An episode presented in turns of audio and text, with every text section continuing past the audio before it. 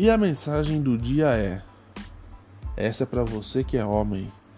Quando você estiver pelado e uma mosca pousar nas suas bolas, você vai ver que nem tudo se resolve no tapa.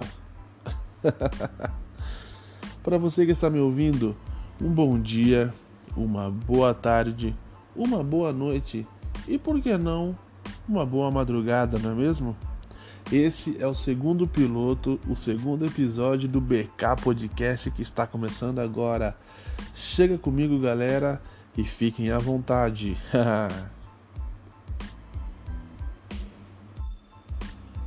é isso aí, galera. E lembrando que o BK Podcast é totalmente aleatório, esse segundo piloto nós vamos falar sobre auxílio emergencial. É isso aí, galerinha. Eu trouxe uma notícia aqui para vocês sobre o auxílio emergencial, que é a dúvida de muita gente, né? Que é a seguinte: quem não conseguir atualizar o cadastro no Caixa Tem, pode perder o auxílio ou o Bolsa Família? É, galera, vamos entender isso? É o seguinte, galera. O que está acontecendo é que desde o dia 14 de março, os usuários do aplicativo Caixa Tem, o que inclui beneficiários do auxílio emergencial e do Bolsa Família, foram orientados pela Caixa a realizar a atualização do cadastro no aplicativo.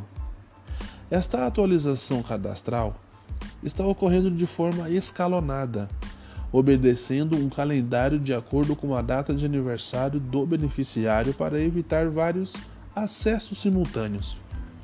No entanto, nesta terça-feira, dia 16, muitos usuários relatam problemas na hora de responder o questionário. Diante disso, vale ressaltar que a Caixa Econômica Federal informou que a atualização cadastral não é obrigatória e nem será um impedimento para o recebimento de benefícios para o Auxílio Emergencial 2021 e o Bolsa Família. Então, galera, o processo é apenas uma forma de aumentar a segurança dos usuários e evitar tentativas de fraudes. Portanto, quem não conseguir atualizar o cadastro continuará recebendo os benefícios a que tem direito. Então, rapaziada, fiquem tranquilos, ok? Vocês vão conseguir receber o seu auxílio, mesmo se você não conseguir fazer a atualização do seu cadastro através do aplicativo Caixa Tem, ok?